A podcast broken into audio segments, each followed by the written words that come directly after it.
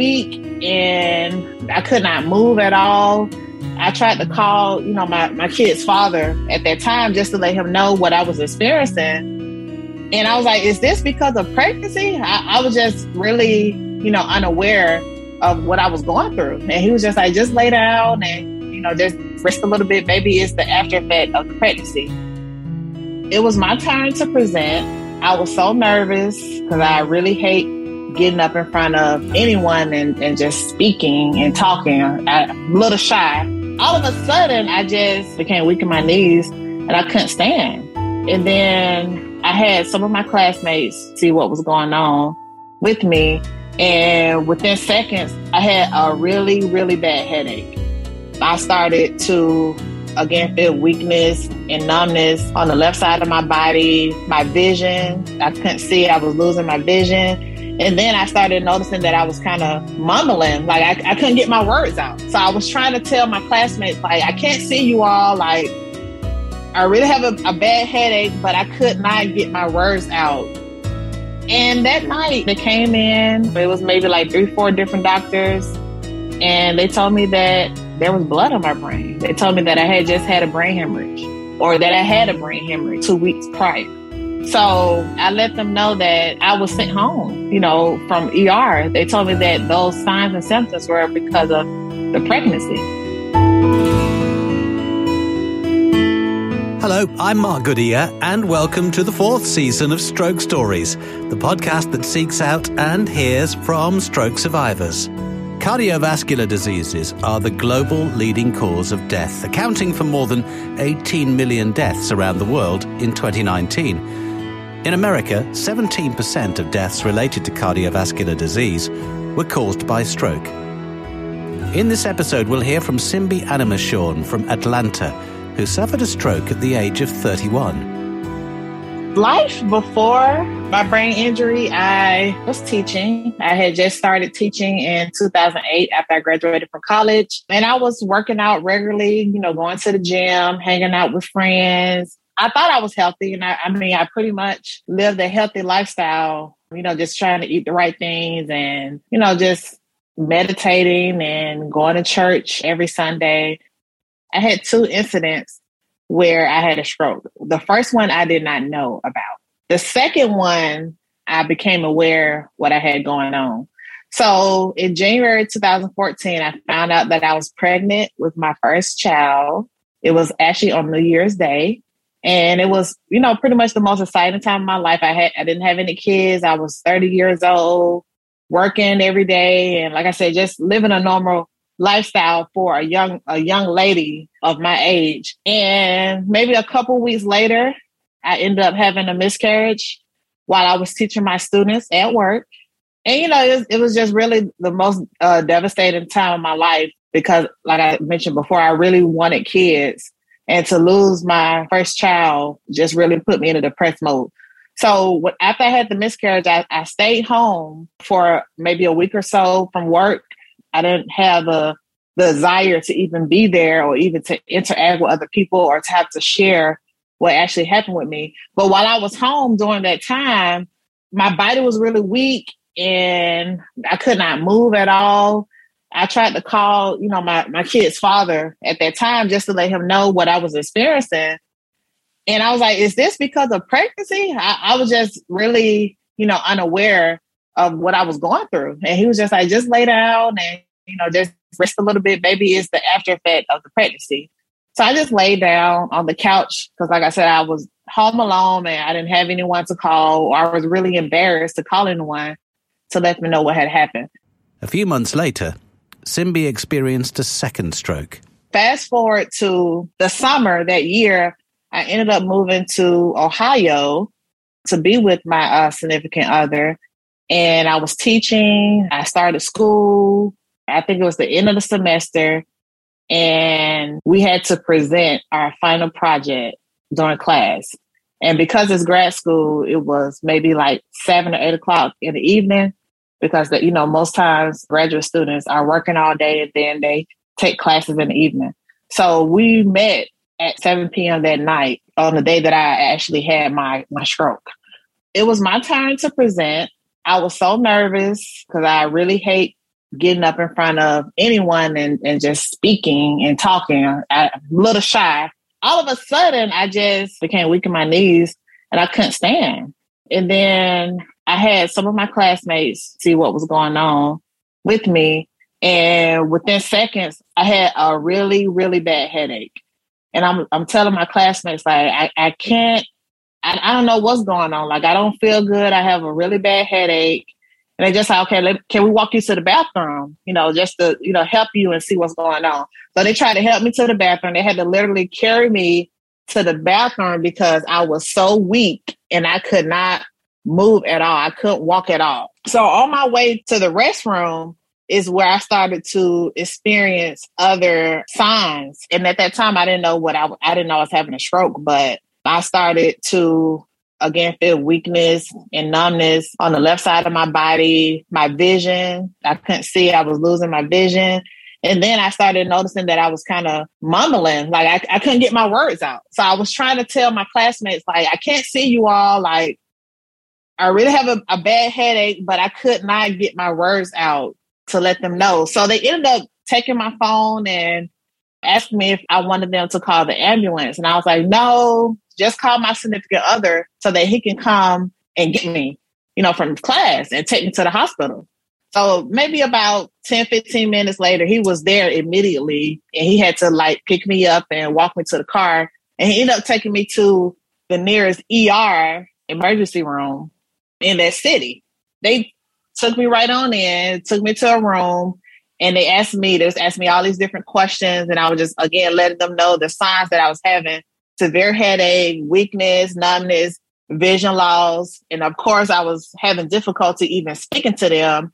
And then I just started to feel unsteady. So they end up taking, as they do most women, taking a urine sample, taking some blood, and they come back in the room maybe 10 minutes later and they're like, oh, you having all these symptoms because you're pregnant. I'm like, this is because I'm pregnant? So they sent me home. On my way home, I was so dizzy and I was I just felt so sick. I told my significant other, I said, please just stop, stop, you know, on the side. Like I have to vomit. So I vomited for literally four or five minutes, just vomiting. You know, he took me home because again, we were released by doctors saying that these signs and symptoms were because of the pregnancy. So I stayed home. I couldn't go to work. I stayed home for literally two weeks, just in the bed, couldn't move um, not knowing what was going on. So finally, because nothing improved, he told my significant other told me that he was taking me to another doctor. So he ended up taking me to another hospital in Ohio. And from there, I had to again tell them all the different signs and symptoms and things that I had been experiencing.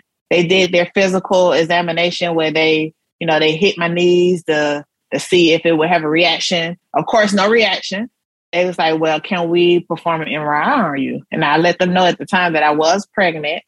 And I was like, well, ma'am, we want to see what's going on internally. So please let us do, you know, they didn't say please, but they, they pretty much tried to convince me to have the MRI so that they could see what was going on internally because I know that they knew, but they couldn't let me know at that time because it wasn't, you know, official. So we ended up doing the MRI and that night, they they told me that I would need to stay at the hospital for a couple days, on, you know, while they ran some more tests. And that night, they came in. It was maybe like three, four different doctors, and they told me that there was blood on my brain. They told me that I had just had a brain hemorrhage, or that I had a brain hemorrhage two weeks prior. So I let them know that I was sent home, you know, from ER. They told me that those signs and symptoms were because of the pregnancy. And they was like, no, ma'am, you've had a brain hemorrhage. And they also let me know that they had discovered like an old blotch of blood on my brain. So I had had a brain hemorrhage back then too. Coming up, Simbi on her difficulties receiving surgery. July, I was supposed to have the, the gamma knife radio surgery. Find out I was pregnant. You cannot have the procedure done if you are pregnant. So I had to put the procedure on hold. But then I found out that the baby had no heartbeat. So that was the third miscarriage. They said, well, let's wait until next month. Let's give your body some time to heal. And so when August came around, I found out I was pregnant again. And writing her book. The name of my book is called The Power of Healing. It's a story of loss and victory. I focus on the challenges I had with my miscarriage. You know, just the pain and the hurt of having those. And I also talk about you know, the incidents with the stroke. I wrote the book because I just want to be supportive to those people that have experienced similar uh, situations. Let's hear about Simbi's stroke recovery plan. I stayed in the hospital. I had already had the brain hemorrhage two weeks prior. I had survived. So I stayed in the hospital maybe four days. I think they kept me there three or four days just to run more tests um, and just to see actually what was going on in my brain. So the AVM had done some damage to my brain tissue, but it wasn't bad where, you know, I would not survive the stroke. So during the three days, I had to have more tests. They had to take more blood. They were taking blood maybe every two hours and just giving me medication. I still slightly had a mild headache. They even brought a therapist in there. They thought of brought someone who could help me, you know, start learning because I couldn't walk.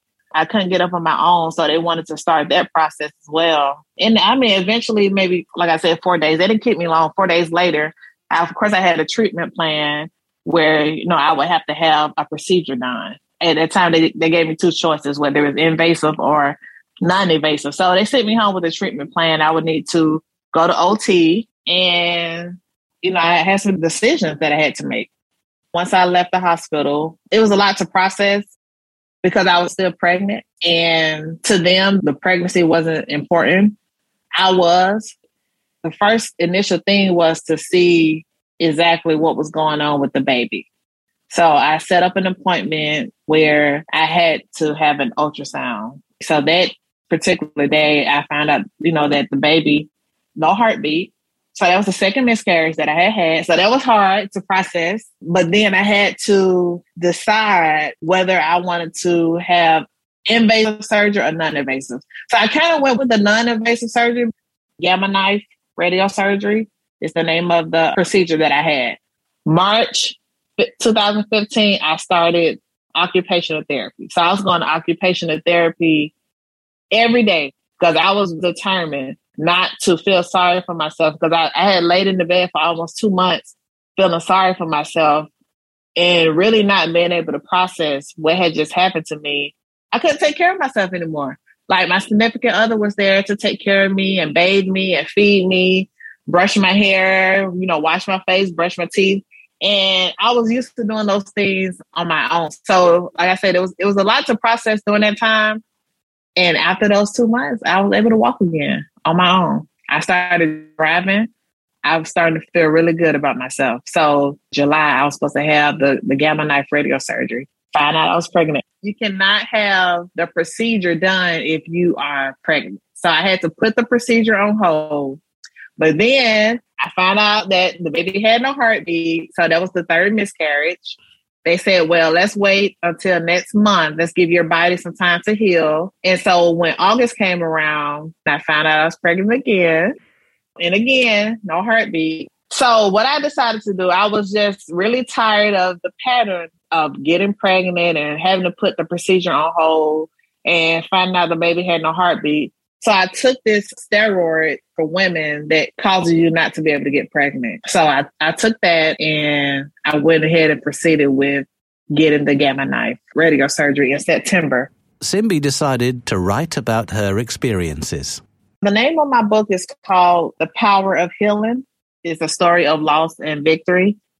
I focus on the challenges I had with my miscarriages you know, just the pain and the hurt of having those. And I also talk about, you know, the incidents with the stroke. I wrote the book because I just want to be supportive to those people that have experienced similar uh, situations who are not as resilient as I am.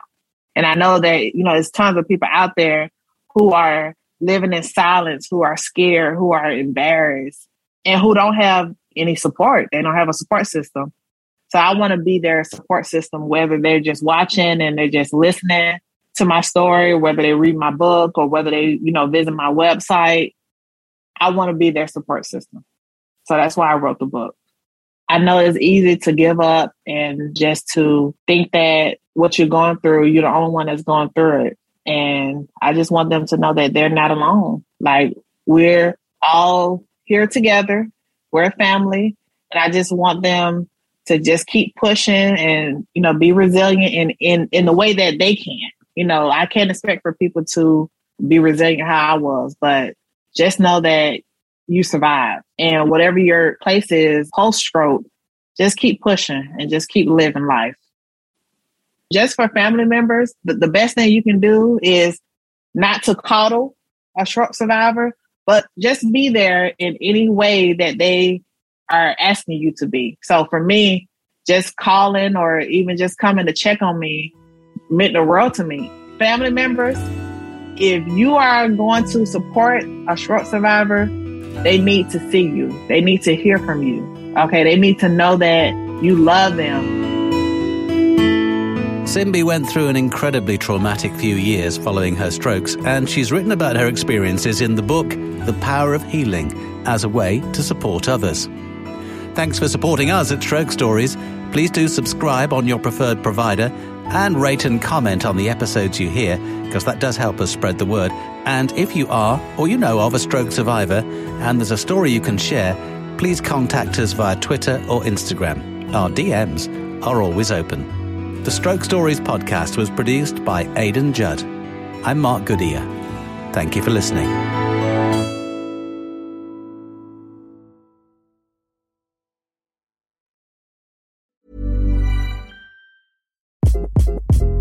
Hi, this is Craig Robinson from Ways to Win, and support for this podcast comes from Invesco QQQ. The future isn't scary, not realizing its potential, however, could be. Just like on the recruiting trail, I've seen potential come in many forms as a coach. Learn more at Invesco.com slash QQQ. Let's rethink possibility. Invesco Distributors, Inc.